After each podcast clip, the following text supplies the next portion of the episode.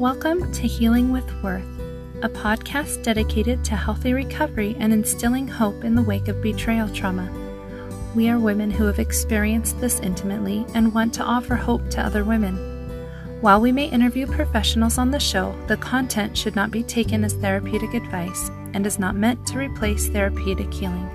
If you would like to join one of our free online Worth groups to help with your betrayal trauma, you may find us at healingwithworth.org. Hello, everyone. We have a special episode for you today. The following recording is part of a class taught to members of the Worth program by women who are working their own recovery. It's edited to keep the class participants' information private, but we wanted to make it available to you to give you some insight on what's available at Worth. We hope you enjoy.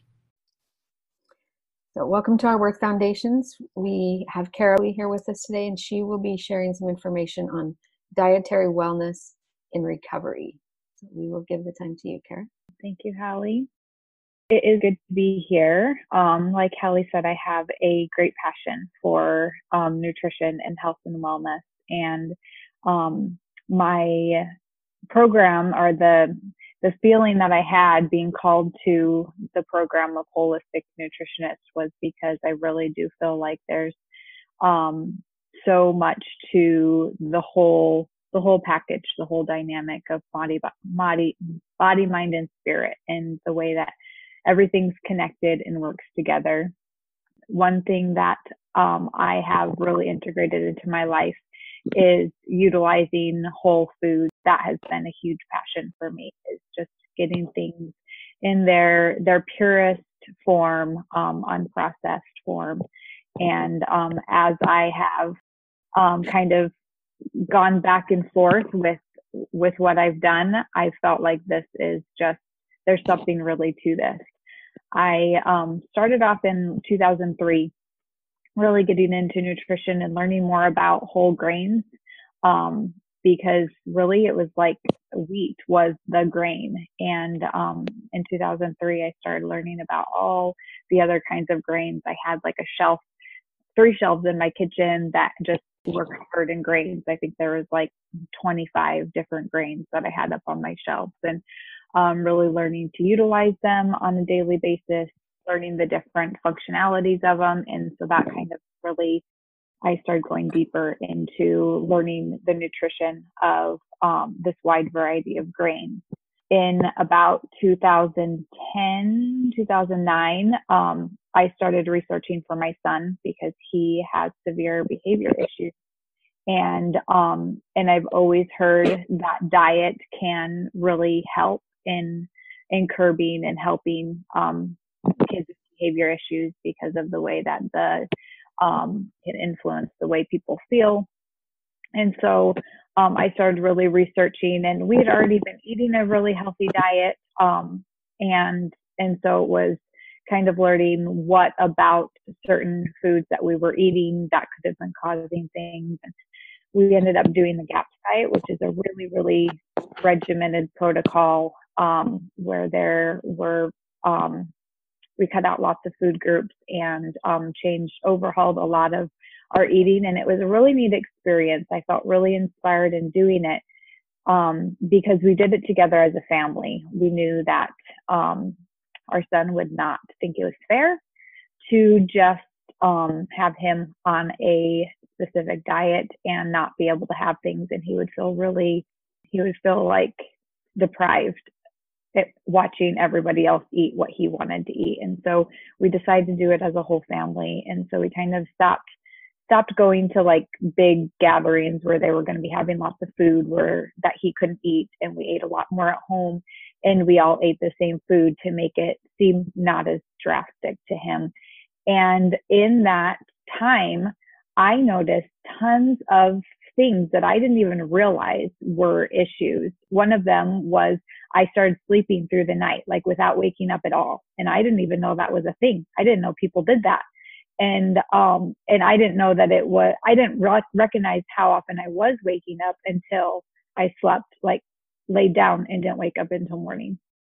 Some things with, like, I didn't realize I had anxiety, but I had like some compulsive behaviors like picking my fingers and shaking my leg. And um, after about six months, I realized like I'm not doing those things anymore. And I never even realized I was doing them until I stopped doing them.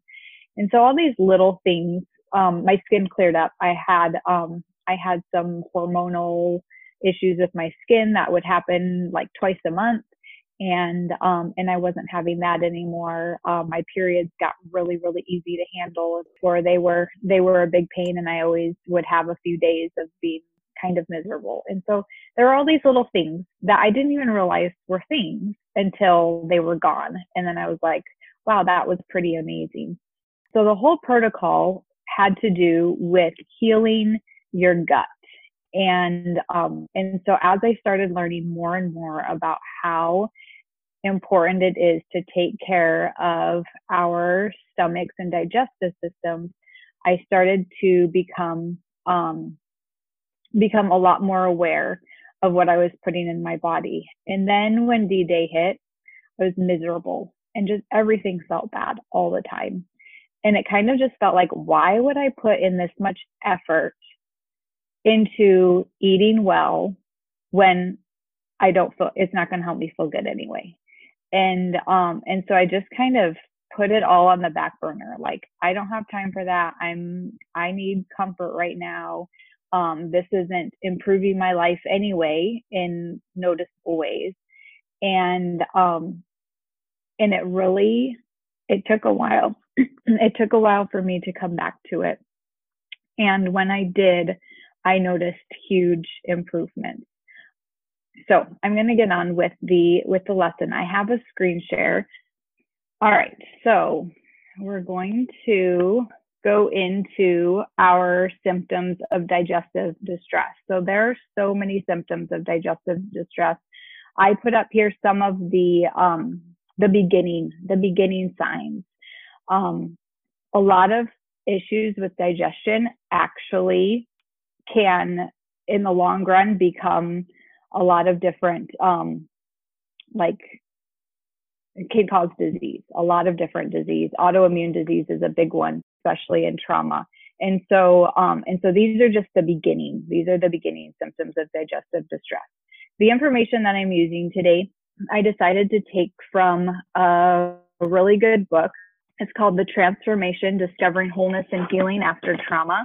And this is one of the quotes that the author has in there. Trauma disrupts our digestion as predictably and dangerously as it does our thinking and feeling.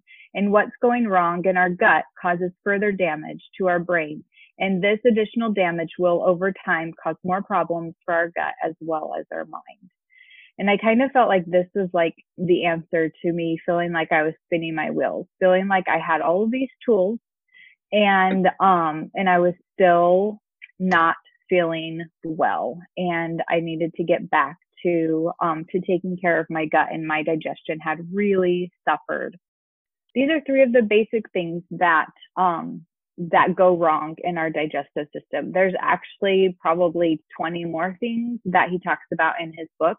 And so, um, if you want to really dive deep into the science, um, I would recommend you you do that. He's got a whole chapter on the biology, and then he's got a whole chapter on on the, the diet portion. So the first thing is the villi. The villi are little projections. They're like hair-like threads that line the um, the small intestines, and these absorb nutrition that are for the nutrients in our food for every cell in our bodies. And so when these are damaged and we're not even absorbing the nutrition of our food, we're not getting we're not getting the thing we're not getting things out of the food. And so even if our food is is not super nutrient dense the the nutrients that are in there we're not even getting it. And so this is a huge concern. Um, the next one is the endothelial these are the cells that line the small intestines and they're supposed to form really tight junctions with one another. They're semi-permeable and so they know what is okay to allow through the intestines and what's not okay to allow through. But these junctions get loosened and they pull apart, they split, they separate.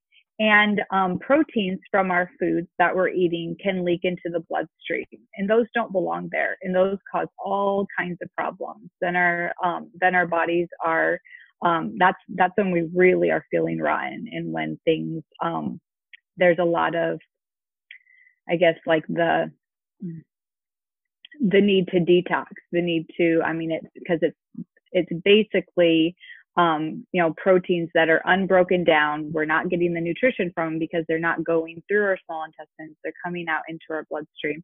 And then our blood is having to work extra hard to, um, our livers are working extra hard to get that all out of there.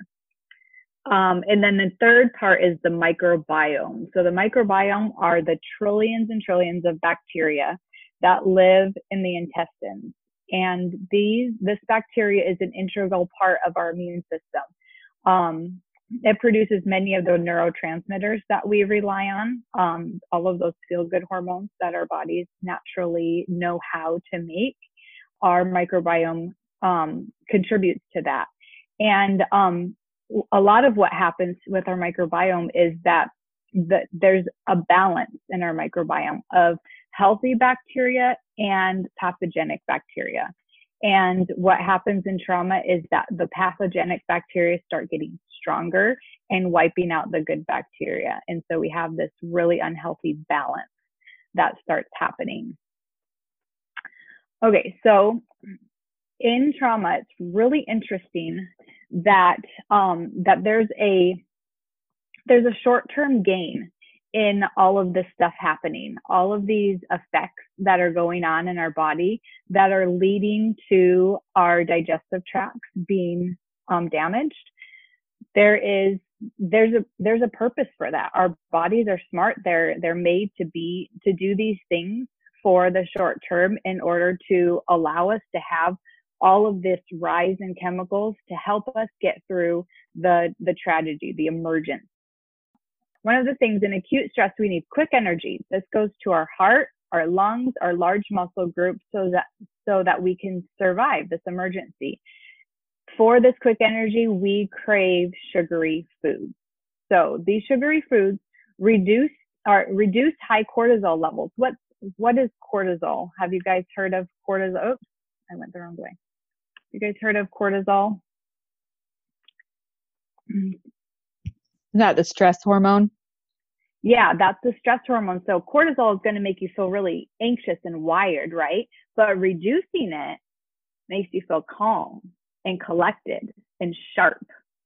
And so that's a good feeling. It feels really good to have, you know, the the high levels of cortisol we have in the stressful situation. We eat the sugary foods and it dampens them and we get sharper.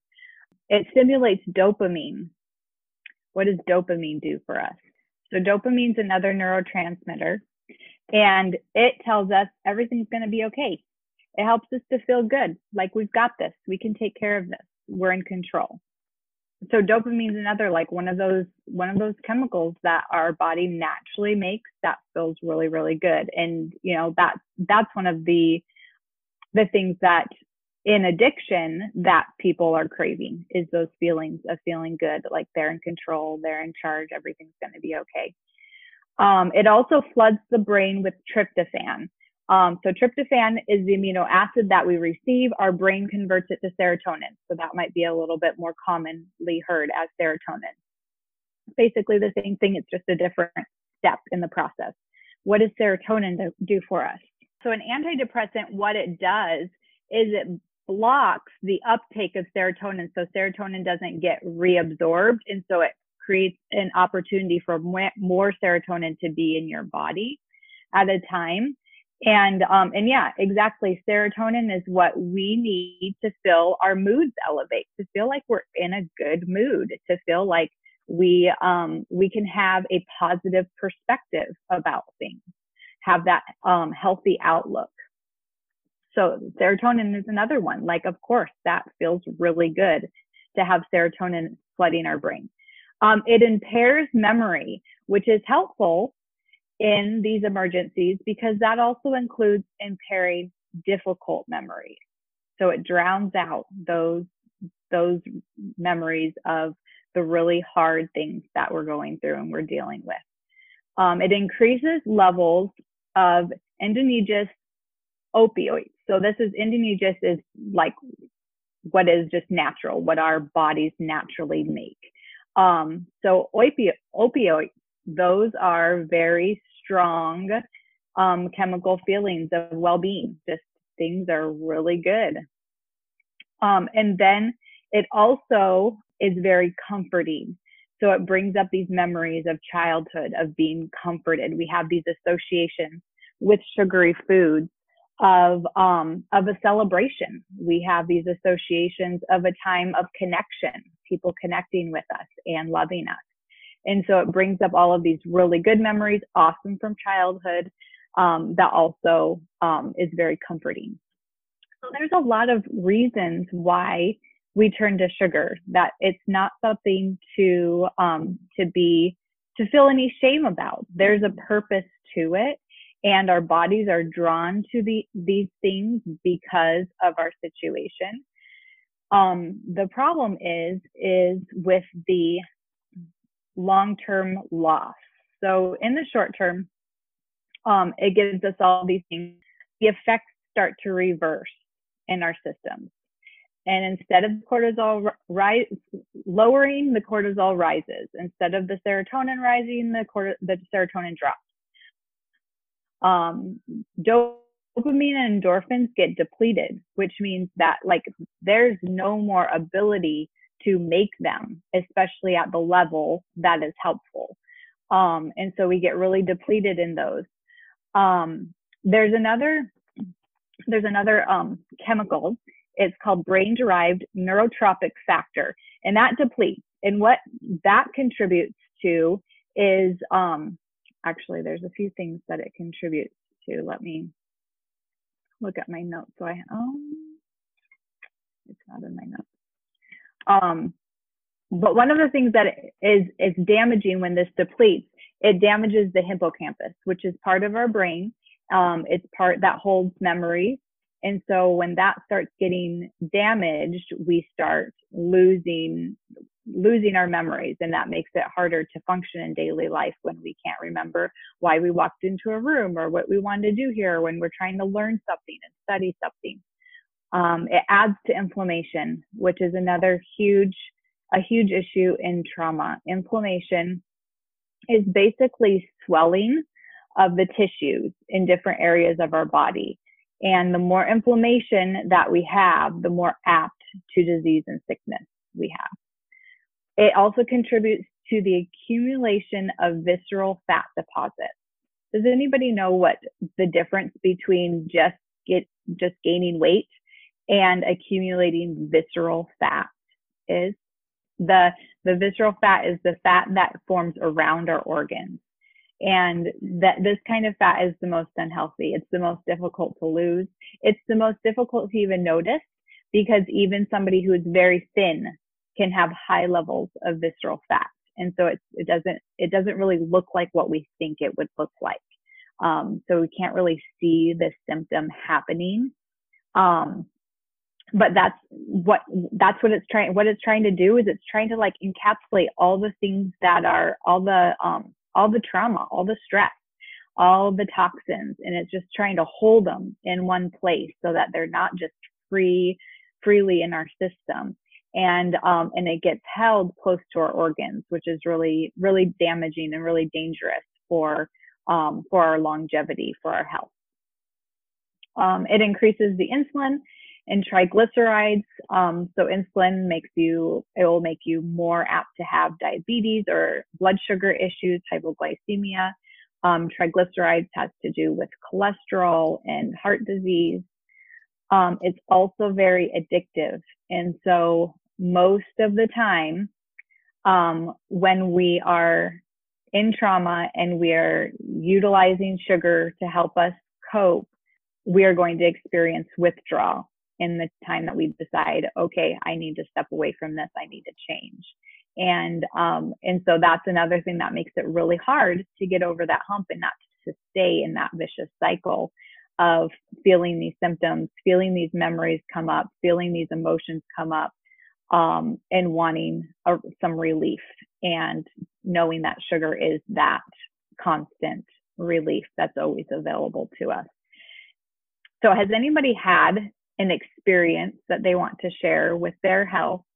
Like that, that resilience, right? That as we as we do this this act of self care and recognizing how our body's responding to different things and how we can help it and how we can improve our um, you know that resilience that that's a huge act of self-care. And it does it i mean what I, i'm not trying to scare you by sharing this. I'm trying to i'm trying to validate this is why this is why it's so hard. This is why we get stuck in this pattern. Um, this is why um, why we did it to start with and why it's hard to get out of. And um, and i mean i think that along there i mean there's so many things more than this. Our our culture that we live in makes it makes it difficult too. It is something you have to be really mindful of to eat well because the food that's plentiful that's right in front of us that's being offered to us on a regular basis is is not the kind of food that is healing and um in our recovery and taking care of ourselves. That is one of the you know devastating parts about trauma is that it does lead to lead to so many health conditions. And it's because of um you know the the both the stress and what the stress craves. And so when we're working off of what the stress craves to be managed um, and not utilizing our our knowledge and our ability to override to choose for ourselves to be agents unto ourselves. We really get stuck in that pit. And um and just just learning the knowledge itself has a has an effect because then we bring it up into awareness and we have this awareness of what are those good choices and what are those not so good choices. And then we're making a more deliberate choice about what we're putting into our body. And that in itself is self care, saying, I'm going to choose to have this even though I know it's not good for me. And I'm choosing it because of this in this moment. I'm going to choose this because I know it's good for me and I'm choosing it because of this reason in this moment. Just that alone has an effect. You know, we do these these healing things for a time to get our bodies back on track and it it, it's going to take a while because things have gotten kind of um, roughed up in our in our process, and depending on um, how our bodies handle things and how long we've been going through things, um, you know, like Laura said, just there are different um, different degrees in what we need to pay attention to it. It's not like um, it's all or nothing. It's not like you know you eat something that's bad for you and then you might as well just continue. It's you know you get back on the wagon and you you make an, another choice. You make another conscious decision about what you're going to eat from from that point out or for that day or for that next bite. It's not something that just because you um you cheated or you chose to eat something that's not on your protocol or that you know that isn't healthy for you it doesn't mean that it's the end. There's always another another opportunity to feed your body nourishing food. Um, also the keto diet has been mentioned a few times so i just want to explain um, to those who might not be familiar. Um, just briefly there's a lot to it but um, the ketogenic diet is a very low carbohydrate diet and so the idea of it is for it to be so low think it's like under 20 grams for most people. It's supposed to be so low so that your body isn't using carbs for energy anymore. It goes into your fat stores and uses fat for energy. And this um, causes a switch in your um, metabolism, a switch in the way that your body functions. And so you have you you don't, you don't have that insulin. You have these more good feeling hormones because you're in ketosis ketosis usually used to mean just like um, athletes and stuff would be able to achieve ketosis. And now they've done enough science that we can figure out how we can be able to be in ketosis by um, dietarily restricting our carbohydrates. Um, and then it was also mentioned that um, it was hard on um, it's hard on the gallbladder, and some people do have that experience because it's also a very high in fat diet. And the gallbladder is what um, excretes bile in order for us to metabolize fat. And so if your gallbladder is really taxed already um, from stress and other um, environmental issues or even um, issues from genetics, um, that can be a problem for your gallbladder. But there's definitely ways to work around that and not not utilize the high fat content that is often in the ketogenic diet. Um, the, I mean, a lot of times people use it to curb their appetite so that they're not craving the carbs. And so they're utilizing fat to curb, curb their appetite. So that's just a brief overview of what that is in case, in case you guys were wondering. And I think also like as we gain more knowledge too, our understanding changes as we gain knowledge and heavenly father is able to utilize that knowledge that we have to direct us further and so i think that, that that's another key component is continuing continuing to pay attention to your body and to educate yourself and um, and the more knowledge that you have that, that's there one thing that is really tricky i feel like in the way of um, health nutrition diet is that there's so much um, conflicting studies and evidence out there.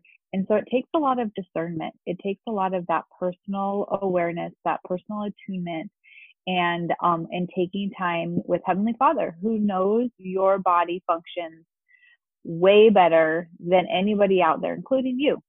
He knows how your body functions and what your body needs. And so utilizing the information that you have and going to him to receive that discernment is super important because there is there's there's so much conflicting stuff to weed through and so that's you know this even teaching this class it is my interpretation on what has worked for me what in um and also you know based off of this the transformation um james gordon's um, research that he's done and what speaks to me. And there's even stuff in his research. One of the things that he talks about is plant protein. And I do believe in plant protein. I feel like that is a really um, healthy, um, you know, and talking about like nuts and beans.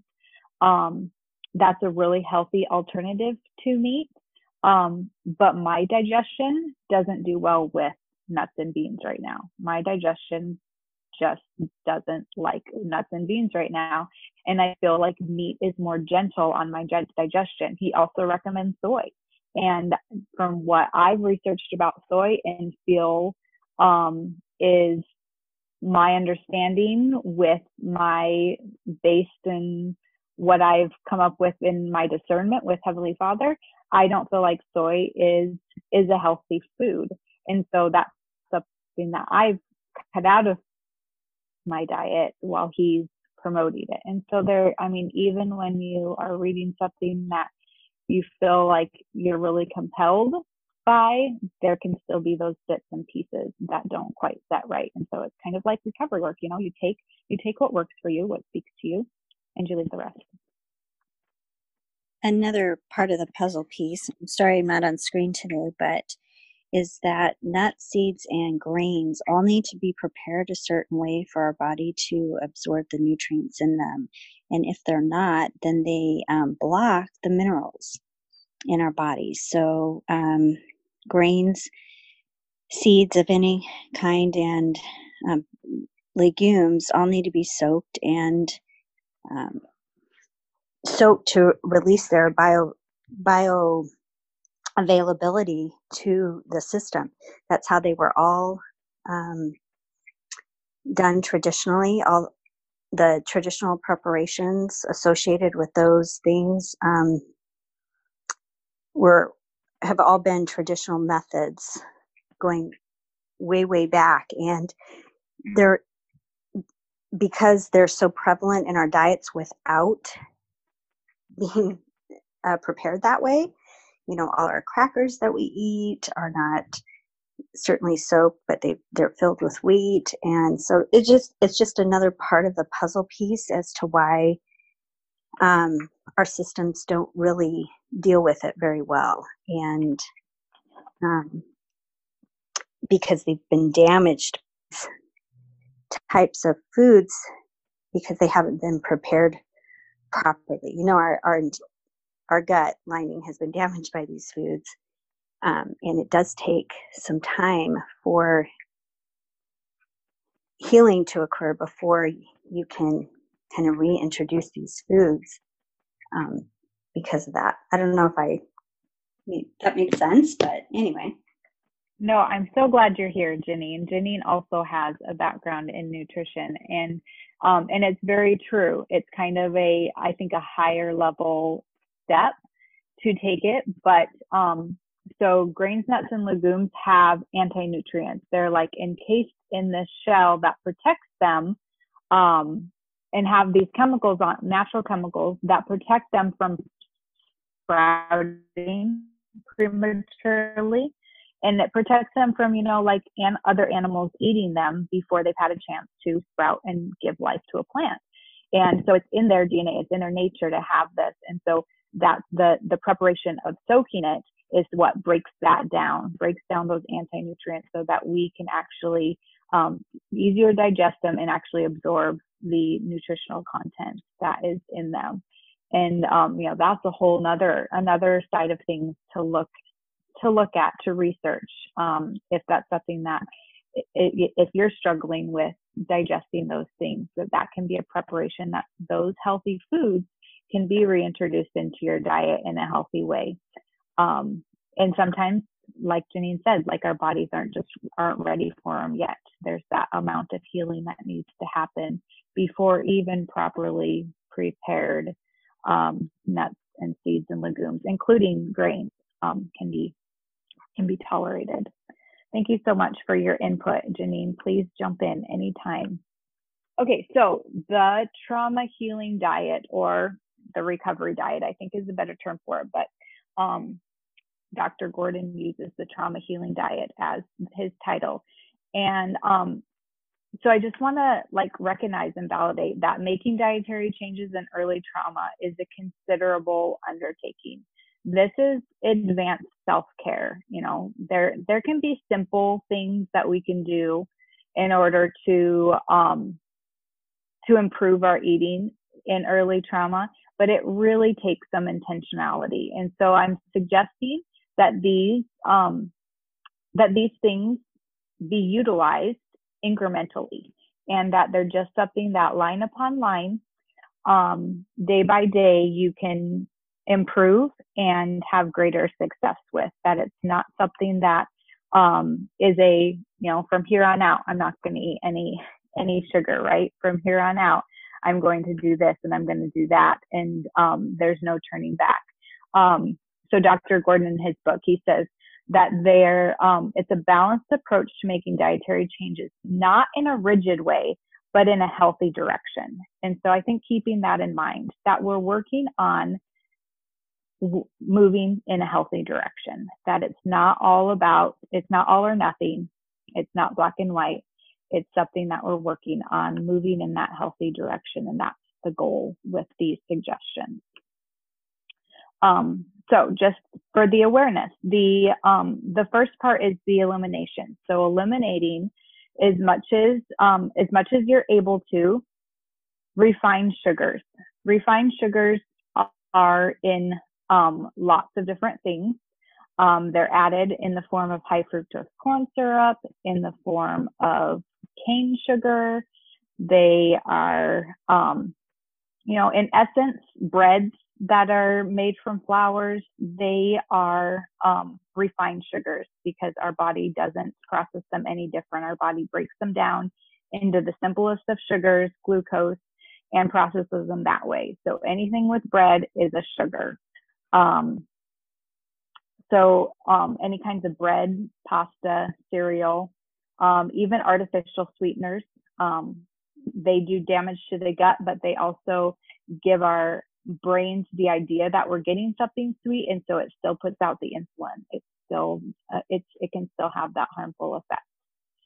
Um, so that is for the eliminations. And then there's also eliminating gluten as much as possible and dairy. And the reason for these two, um, there is some there is some issue with digestion with digesting them on a normal basis but specifically in trauma remember how i talked about those tight junctions and how um, those get separated? The proteins in gluten and dairy are the two most common proteins that get through in those separated parts and cause problems in our bodies. And so um, if you've heard of the term food sensitivities food sensitivities, it's not an allergy, but it's something because of the damage to your gut lining, things are getting through and having a reaction. And so, um, Dr. Gordon recommends that these foods, gluten and dairy, be taken out of your diet for a time. And he just says a month or two. And I think that that is, that is so wise. I think a lot of people need more than that. But at the same time, you will have a good idea of how gluten and dairy are affecting you if you just take them out for a month or two. And so those are two recommendations that are found in a lot, a lot of literature. Gluten and dairy are two of the highest um, infl- inflammatory foods when there's damage to the gut lining, especially. Um, and then processed foods is another one that's on that list. And um, you know, processed foods that's a wide scope. And so it's just the least processed, the better. You know, even applesauce is processed to a degree um, because the apples have been cooked and the apples have been um, pulverized, and a lot of times the skins have been removed. Sometimes there's sugar added. You know, so even basic foods are processed, but there's a different degree of processing. It's close to their original state as possible. You know, if you're picking something off the tree and eating it, that is an unprocessed food. But there's degrees on that. And, you know, when we're talking about adding lots of chemicals, where you have lots of additives and preservatives in your, your food, that's a highly processed food. And those especially are, are very inflammatory, which means that they contribute to the inflammation in our bodies, um, which, which is a, breeding ground for disease.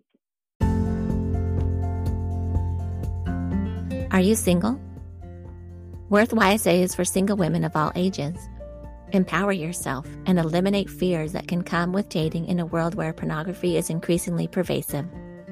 Worth YSA is a 12 week class for women 18 and over to learn about how pornography affects relationships, what healthy recovery looks like, what healthy intimacy consists of, warning signs of abuse, red flags, setting healthy boundaries, and more. Head to healingwithworth.org to enroll.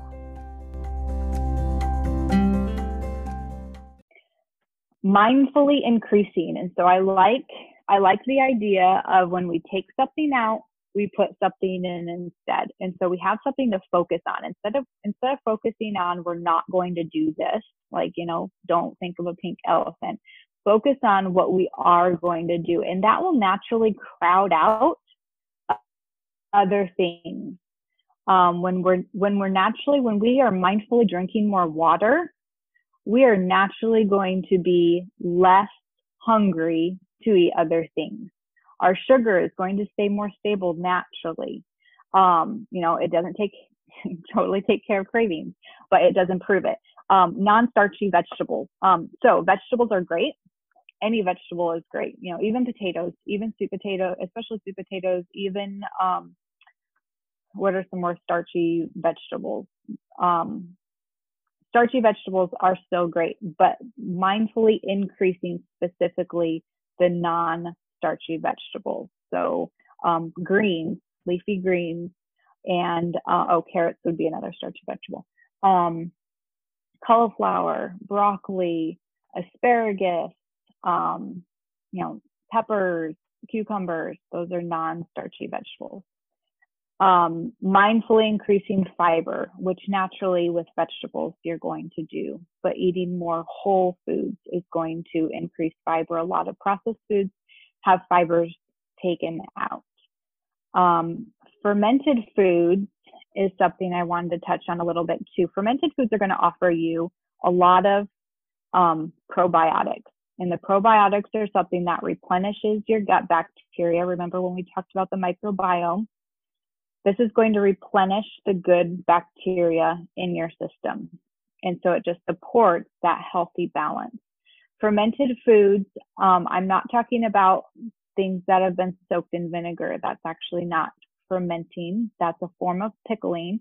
Um, and it's a more modern day form of pickling. Fermented is um, naturally brined pickles, um, cucumbers that are they're in a salt and water brine. Um, sauerkraut is another naturally fermented food. Beet kvass, that's another naturally fermented food. You will find these in the refrigerated section, not in the canned section because they have live microbes. Um, it's like yogurt. Um, yogurt has those live active cultures in them, um, but these fermented foods have way more potency, and you just have you know a little bit, just a couple tablespoons with your meal, and it helps you to digest it better. It helps um, to replenish those good bacteria. And then the last one in the increasing is turmeric. Turmeric is an herb, is a spice. It is um, very common in India. It's bright yellow. Um, and it has so many lovely anti-inflammatory um, anti-inflammatory protective things that help us in overcoming the inflammation that stress has caused. It also has a really interesting um, trauma connection, trauma help, and it prevents this consolidation of the fear memory.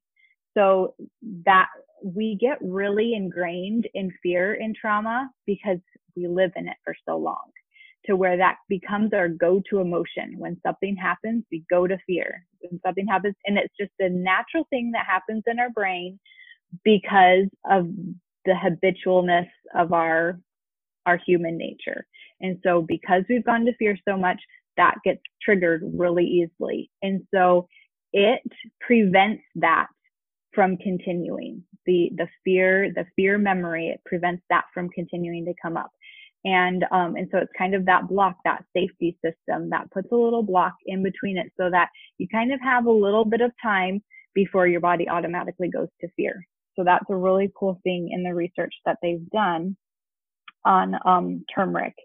And um, I think that that's really amazing. And so you can add that, you can add that to foods. They also actually have turmeric you can take as well. Um, but turmeric is really easy to add to foods. It does stain though. So be careful with that.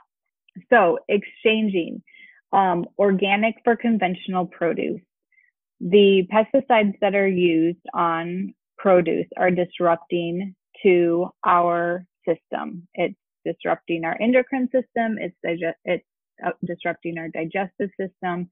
It's causing an increased need for our liver to work to clean out toxins. And our liver is already working overtime with trauma because the chemicals, the natural chemicals that our body makes, the hormones, the cortisol, those things that our body's already making to deal with the stress have to be cleaned up. They turn into toxins in our body. The adrenaline that our body produces when we get scared, that turns into a toxin in our body and our our organs have to clean that up. So they're already working overtime. So doing as much as we can to minimize the toxic load that is coming into our body, especially at this time, um, is appreciated by our organs because they get worn out in doing the work that they have to do just dealing with the stress. Um, so, organic for conventional produce. If you go online and look up the Clean 15 and the Dirty Dozen, I think they actually started doing the Dirty 15 as well.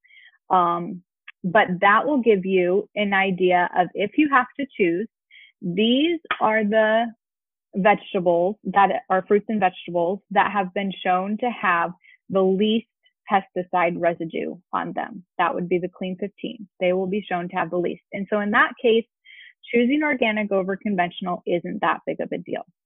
But there's also the dirty ones. Those are the ones that have the highest level of pesticides. And so those are the ones, especially in practicing this exchanging in the healing diet, to um, to really focus on getting organic. Like strawberries are one of those things that are on the dirty dozen list, and I love strawberries, and I will not buy them. I will not buy them for me. I will not eat them myself if they are not organic. That's something that's a really hard decision for me to make because they can be really nice looking and plentiful um, in their conventional form and um, and much more expensive and a lot of times not as nice looking in their organic form. And so I've had to forego strawberries a lot of times in the past few years as I've been working to practice this exchange. Um, another exchange is pastured for conventional. So our meat system is run and based off of the need of our society of meat eaters and producing a lot of meat in a short amount of time with as little amount of money and as little amount of land. And because of this, the animals are being fed things that is not healthy for them. And they're being given hormones that is, you know, in their meat and ends up getting into us when we eat it. And so, um, and so in a conventional farm, they are feeding their animals cheap things like corn and soy and then having to give their animals um, antibiotics so that they don't get infections because their stomachs aren't made to handle that kind of a diet. And they're living in close proximity and so they're standing in their own manure and they're not eating grass because it's all been you know way gone because there are way too many animals for the space to eat grass. And um and so that's causing issues in return when we're eating that meat and so a pastured animal is an animal that's raised with plenty of area to where they can forage for their own food. They might still be supplemented with um, like an alfalfa, some kind of a hay, um, but they're not fed grains um, except for chickens. Chickens are chickens are some are animals that do rely on grains. Not many chickens, not many egg laying chickens um, will be solid on grass because they won't produce very many eggs. Their natural diet does include grain. And so, um, so pasture, it, it, but it will say, still say pastured on the package. It will say that they're pastured, that they're raised on pasture, and that, that says that they have open to the sunshine and the grass. Um, cage free eggs actually doesn't mean that they're in a pasture. Cage free just means that they have um, a larger amount of space, but it could still be a dirt space. So pastured eggs, pastured meat are things to look for. They're going to be more expensive. Um, they're going to taste different. Some some things might taste better to you, and some things might not taste as good to you. So it's kind of something you have to get used to if you're going to make that choice. But those are um, those are some some important exchanges because of the way that our our food reacts in our body and the way that we can tolerate it depending on the way that it's raised. All right, I'm going to go on because, like I said, I um, really believe in this whole the holistic approach, and I think that this is really important to understand. Um, our parasympathetic nervous system is known as rest and digest. Our parasympathetic parasympathetic nervous, system is trying to get us in that state of calm so that we have that capability of di- digesting our food. Now, in trauma, we usually run in our sympathetic nervous system, and the sympathetic nervous system is that flight, fight, flight, freeze. And so when we are running in that system, there is no healthy digesting going on our digestive tract actually shuts down. The all the muscles and the things that all work together, they stop functioning properly, optimally, I should say. So what happens is that the food that we've eaten sits in our digestive tract for a really long time because it's held up there. And as it's held up there, it starts creating problems as it ferments there's um, more bad bacteria that it feeds, and um, and there's more pathogenic bacteria that start causing wreaking havoc and making us feel really yucky and so you know we can't always control the stress in our lives we've experienced that but we can control when we choose to eat we can do something to put ourselves in a better place in a better position to be more likely to be able to digest our food and so just being mindful and thoughtful. And I'm about to eat some food right now, and my body system is, you know, stressed out. You know, take take that into consideration. Do that body scan that's listed here. Um, figure out what your body is feeling and what it needs, what it might need to have some kind of relaxation in order for it to be more likely to digest your food properly. And so listed here are um, different strategies, I'm sure, with worth and everything that you guys have experimented and come up with some of your own strategies that are useful.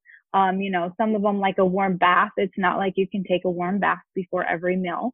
Um, that's just an idea that might fit in sometimes. Um, yoga might be just a five minute yoga practice. Um, deep breathing can be something that just takes a few minutes.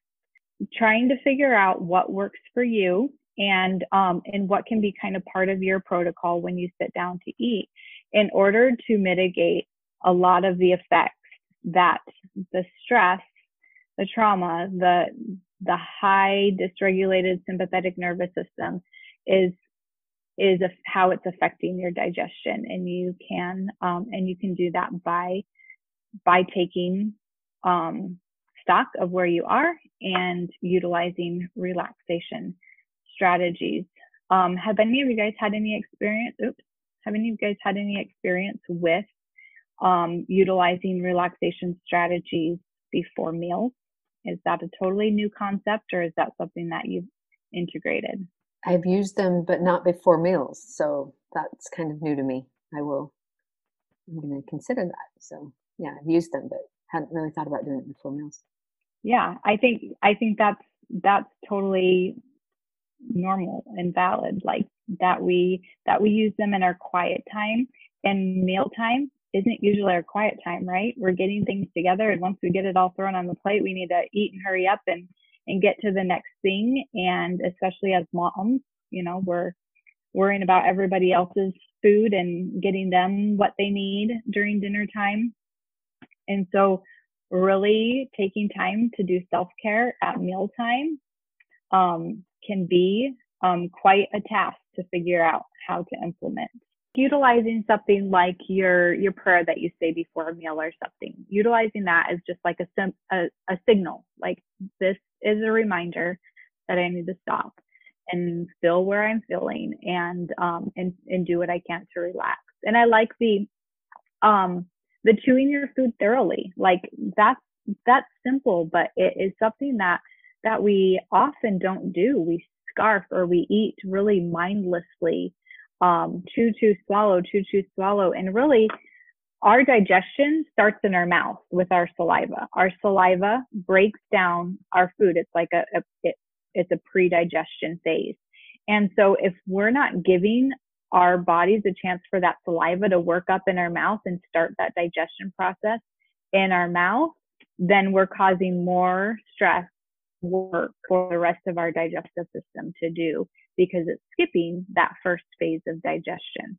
And so there's really simple things um, that that can be done, but they have to be something that we're aware of, something that we're thinking of, and um, and working to implement. And I know like um, one of the things that I didn't include on here because he didn't talk about it all in his book, and I wanted to use um, I wanted to use stuff that was very medically like all grouped together together like his diet for this since I'm not um, a certified nutritionist yet. But um, one of the things that I've utilized is enzymes. And I feel like that's been something that's helped me to be able to digest, to have those that additional help. Um, but it's so hard for me to remember to take them before food. And so it's kind of the same with these. Like we have to just keep recognizing, oh, I forgot to do that. And what can I do in this moment now that I remember in order to help me remember earlier next time? And so a lot of times when with my enzymes, it would be like, okay, I forgot to take my enzymes, but instead of just saying I forgot to take them, I'm going to go and I'm going to open the bottle or I'm going to go and I'm going to put the bottle on the counter so that I'm ready for lunch. Um, and like actually get up and move and have some kind of association with the bottle of enzymes was something that started helping me remember it early and earlier so that it wasn't something that I was forgetting and it was too late to use.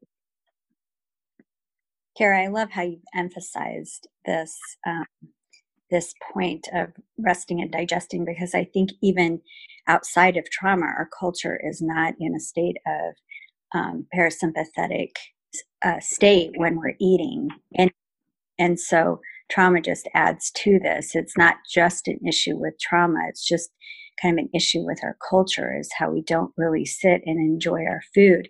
And I have to, I'm, I'm just going to share this kind of interesting experience that I had when I was down in, um, I was at the Ann Wigmore Center.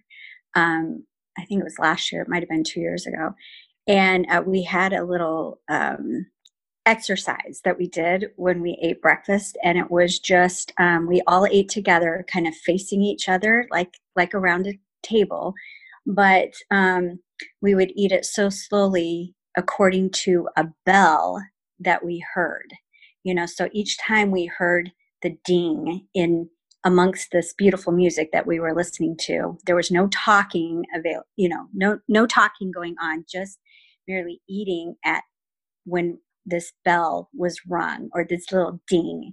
And um, it was very slowly and just kind of what came up for each of us as we went through this exercise was very almost kind of spiritual in nature um, because we were so in tune with what our body wanted to do. Like many of us wanted to just rush through the, the eating process and you know and we kind of talked about what what that was like for each of us but it, it just it was an interesting exercise just to kind of get in touch with what i was actually doing at the time you know which was enjoying this meal which doesn't happen when you're in a um, a sympathetic state you know you're you're kind of rushed gulping it not doing it. And um, anyway it was just kind of a fun fun exercise to do and to just be mindful of what what I was actually doing at, at the time. So that is awesome. And it's kind of like like we talk about drills. We talk about those things that we can do in order to help us integrate these new ways of life, these new um, things to take care of ourselves, and these new ways of self improvement and um, and something like that is one of those things like it helps us to have that higher awareness that greater recognition. And that's that's really awesome. And it's so true like all of these things there is um are helpful in just our society as a whole just our basic um, standard american diet society like our culture that eats um, eats very low quality, highly processed food in a very fast and unintentional way. Like all of these things that we've talked about can benefit anybody. Um, but the need for us, especially where we are at, where we're seeking healing, we're trying to improve, we're trying to get better.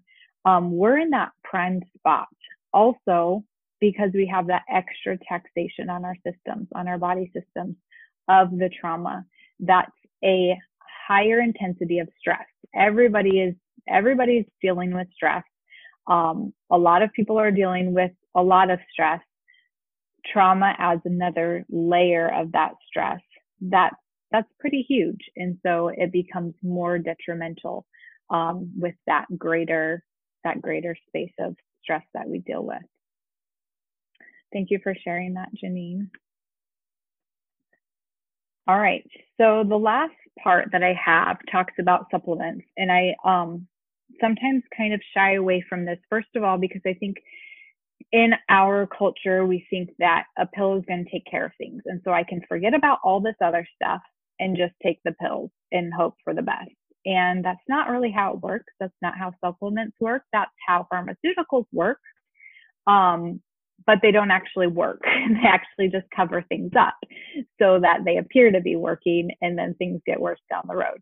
So, um, so that's my, that's a little bit of my hesitation. They are all from his book. I didn't add any of my own ideas of supplements. Um, and so they're all from, from a doctor and they're, um, they're things that it makes sense to go to your own doctor and get tests. But I also believe that there's also that um, inner knowing and that communication with Heavenly Father that can help and lead you in um, in what ways, if any of these things might be helpful in your situation. So these are the um, the list of supplements that he recommended. Um, B vitamins, I agree. Stress increases the demand of B vitamins.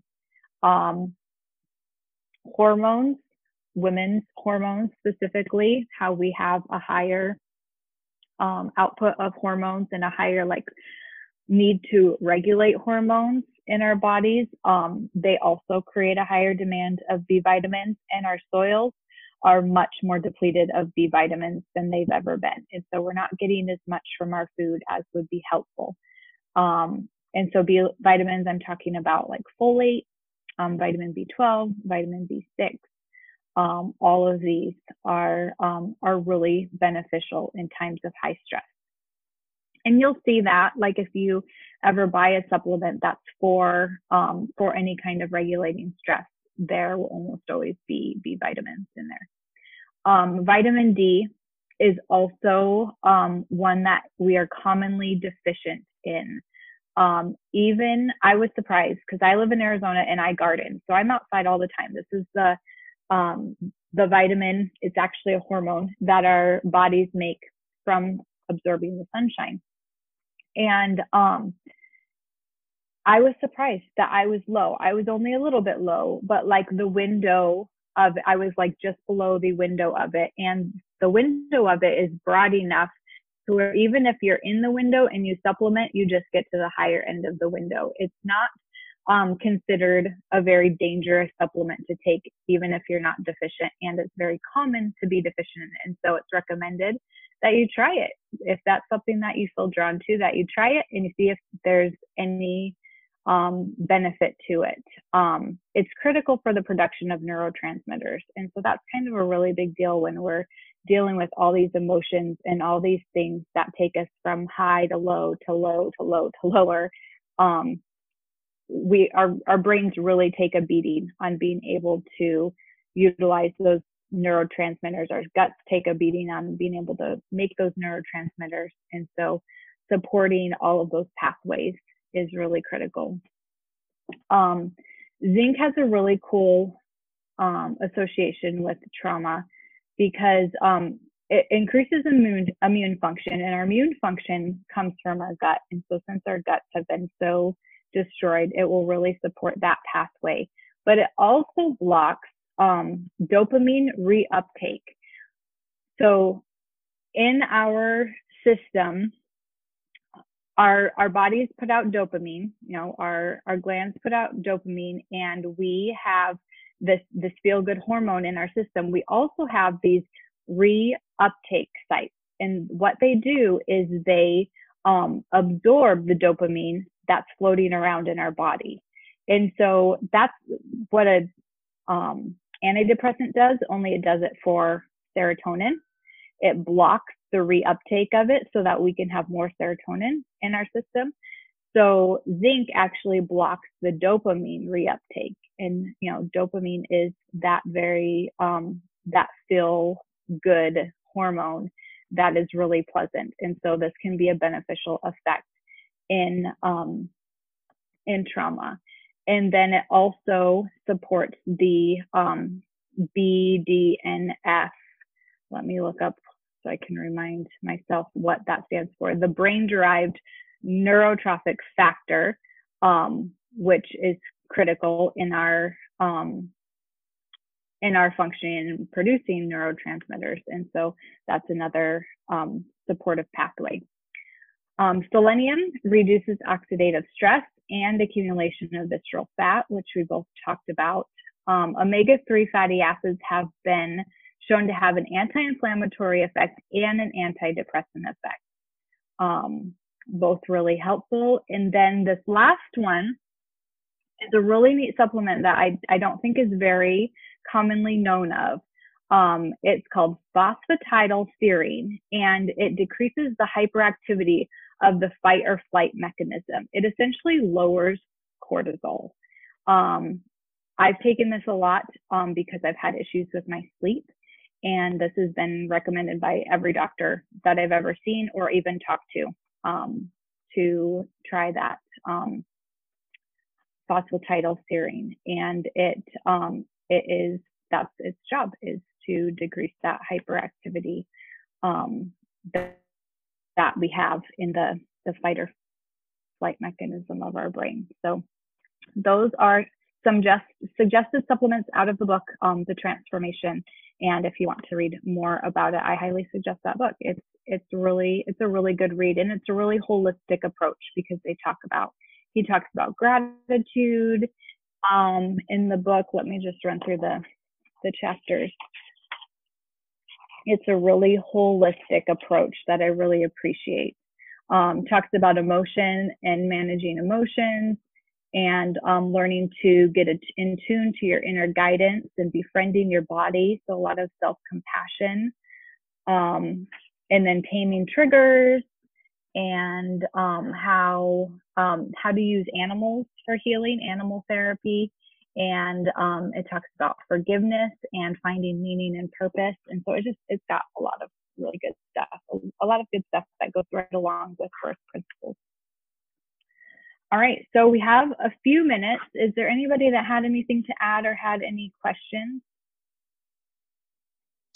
I do. Kara, you've done uh, just a fabulous job in like giving us a real broad overview of things in such a beautiful way and have touched on so many of the really important points and so i just want to thank you. And and just i guess share with those that are listening that this is such a huge topic like kara mentioned that each one of these each one of her sentences could be an hour long um, explanation of why, why, why, why would you want to make this change? And so she's given us a great overview and broad perspective of things. And, you know, your body knows what it needs. And so if there's something in particular that has resonated with you, to just start there.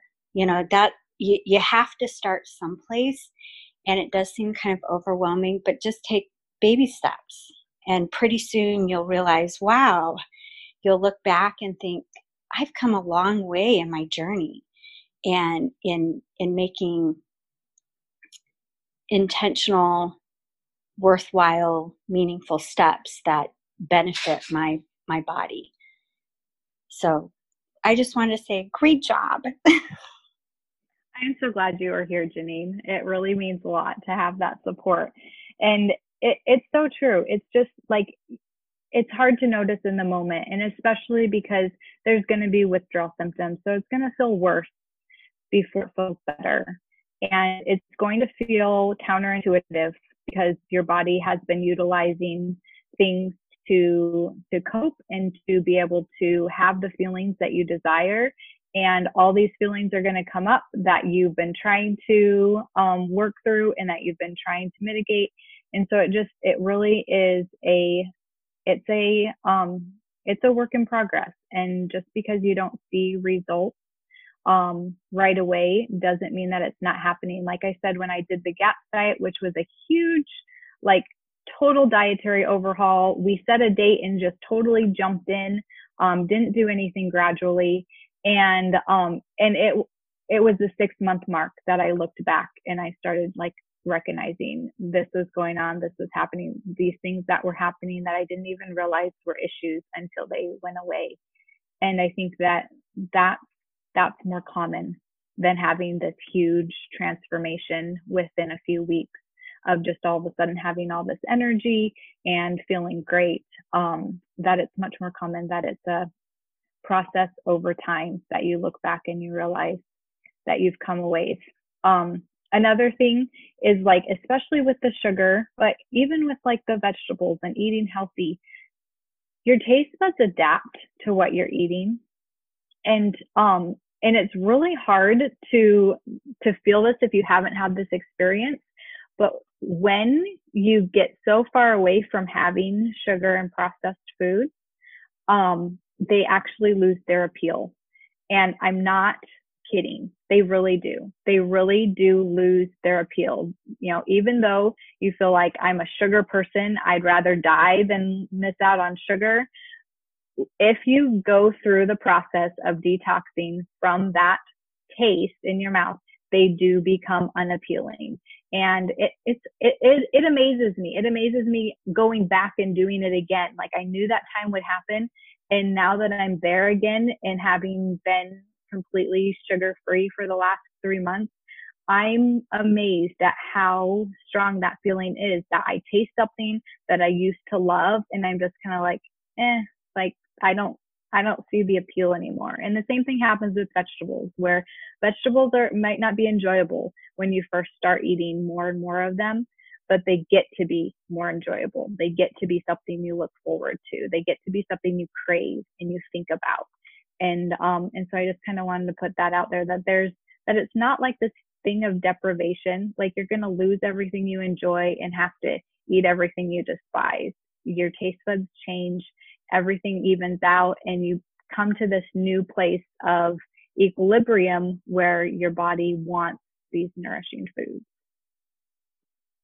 Janine is that your your experience? Add a second witness here.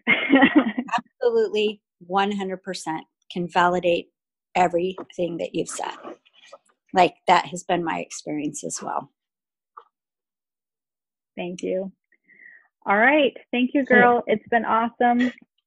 Okay, thanks, Kara. Thank you so much for your insights. Thank you for listening today. We hope you have enjoyed this bonus episode. The audio you have just listened to is a free class taught in the Worth program by our Worth members. These classes are just one of the amazing services Worth has to offer. You can join us next week for one of our regular episodes.